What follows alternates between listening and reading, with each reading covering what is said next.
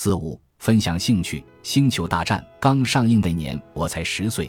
影片中创造的世界对我产生了不可磨灭的影响。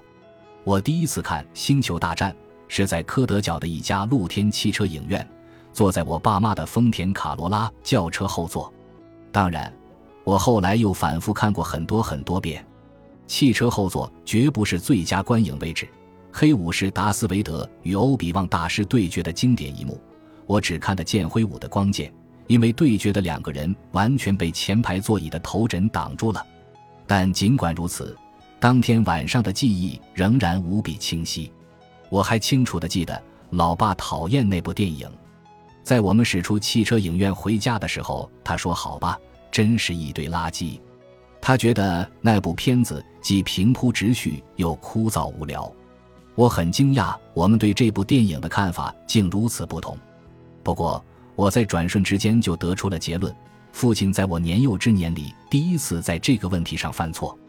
我清楚地记得电影开头闪亮的金色机器人 C 三 PO 的镜头，他的身边是闪亮的银色版 C 三 PO。我心想，一个闪闪发亮的机器人就已经够棒了，而眼前竟然有两个。我还记得自己当时的感受，就像看到了冰山的一角，在这卷一千多米长的电影胶片背后。藏着一个极为宏大的宇宙，这个宇宙比我能看到的更为遥远，更为深邃。我已经准备好了，无论它向何方延伸，我都将不懈追随。第二年夏天，过十一岁生日的时候，我想要的都是《星球大战》的周边玩具，活动人偶、爆能枪，当然还有光剑。我还记得，我迫不及待地撕开人偶的包装盒。不小心弄丢了莱娅公主用的爆能枪，直到今天，我想起来还会难过。后来，我在《星球大战》系列玩具中加入了另一种制造领域的敲门砖——乐高积木，并用卫生纸卷筒加以扩展。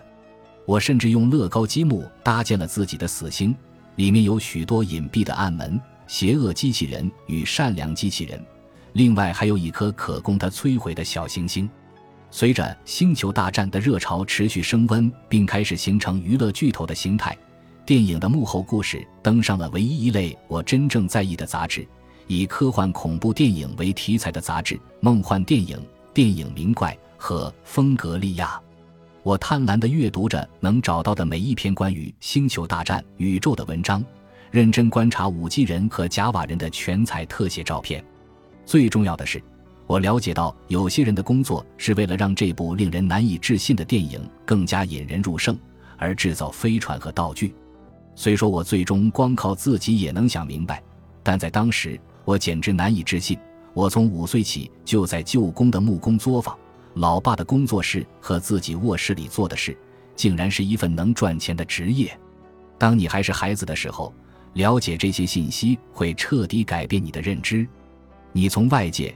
电视或大银幕上看到的东西，你会以为它们都是真的，你会假定它们一直都真实存在，不会对它们产生任何质疑。机器人就是机器人，五 G 人就是五 G 人，你会天真的坚信这一点，而绝不会想到机器人肚子里或五 G 人皮毛下有个活人在努力表演，并因此获得报酬。他每天下班后会回到自己的人类家庭。他的家人既不是浑身长毛的五 G 人，也不是机器人。这个念头会打破童年的第四堵墙，像地震一样撼动你的核心世界观，在你的认知层面引发一场海啸。最重要的是，它让我意识到，老天啊，这就是我想做的事。从那一刻开始，我的职业目标就从乐高设计师转向了给星球大战造东西的人。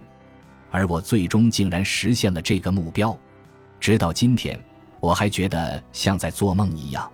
风格利亚和梦幻电影这类杂志最宝贵的一点是为作者和读者提供了一个学习与分享自己激情的平台。作为一个很难交到朋友、大多数时间都宅在屋里自己玩的孩子，我不但惊讶地发现这种事竟然算工作，还欣慰地得知还有很多人也对我喜欢的东西感兴趣。或许他们不与我同班，甚至不跟我在同一所学校，但他们就在某个地方，他们成了我前进的灯塔。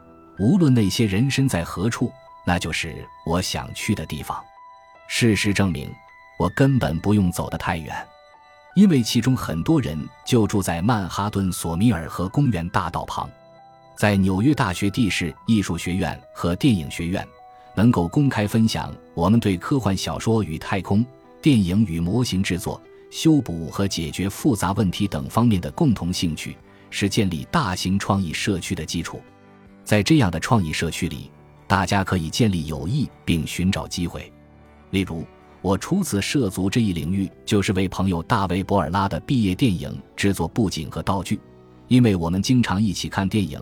或是挤在他住处的客厅里喝咖啡、抽雪茄，谈论电影、科幻和奇幻，分享我们共同痴迷的东西，保持开放的心态，并分享你热爱的东西。这个过程也是一条学习的途径，能让你学到比想象中更多的东西。诚然，它也会暴露你脆弱的一面，使你容易受伤。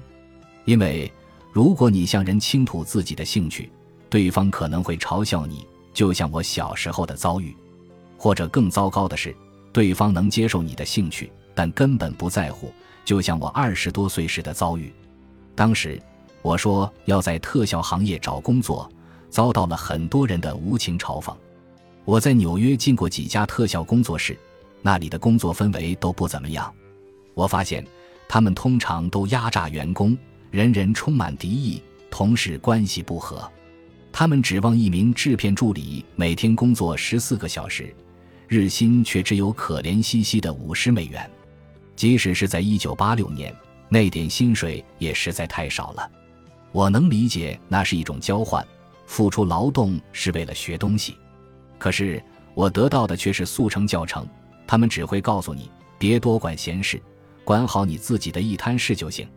那些工作室里的人对分享毫无兴趣。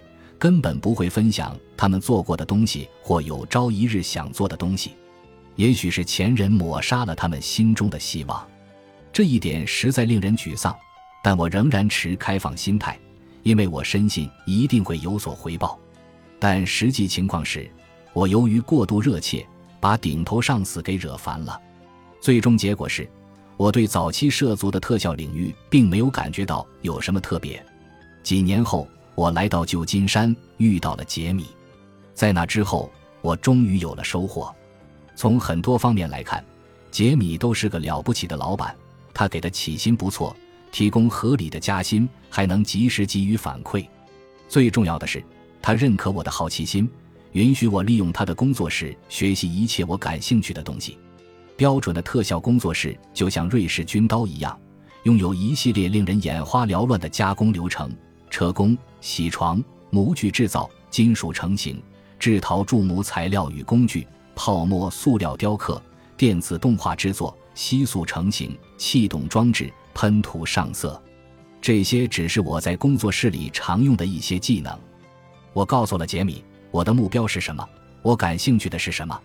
我问他，我能不能利用业余时间在工作室里做实验。每当我一筹莫展的时候。都会向他和他的搭档米奇·罗曼诺斯基求助，而他们总会一口答应下来。如今的我之所以能在创意军械库里拥有一大堆武器，很大程度上要感谢他们二位。无论你是否身处创意领域，如果你不知如何才能在工作或生活中向前迈进，我的建议是：弄清你对哪个领域感兴趣，与同事和老板分享自己的兴趣，以便加深对那个领域的了解。我的工作室里有个助理叫梅尔，他每年夏天都来给我打工。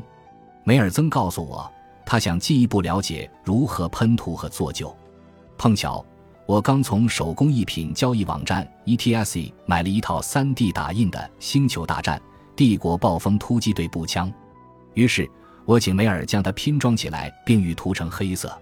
随后，我花了一个多小时向梅尔介绍三种不同的工艺。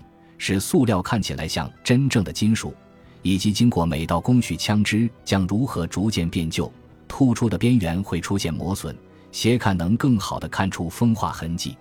梅尔全身心投入，做出的成品棒极了。他接受了我的指导，将其纳入了自己的技能库。事实证明，梅尔天生就是吃这碗饭的。在此之后，我能够委派给他的项目大大增加。我提供的教学为我们双方都带来了直接的好处，而这是我很久以前从杰米那里学到的。优秀的老板会鼓励员工这种厚颜无耻的做法，并营造一种鼓励大家都这么做的氛围，这才是真正优秀的商业头脑。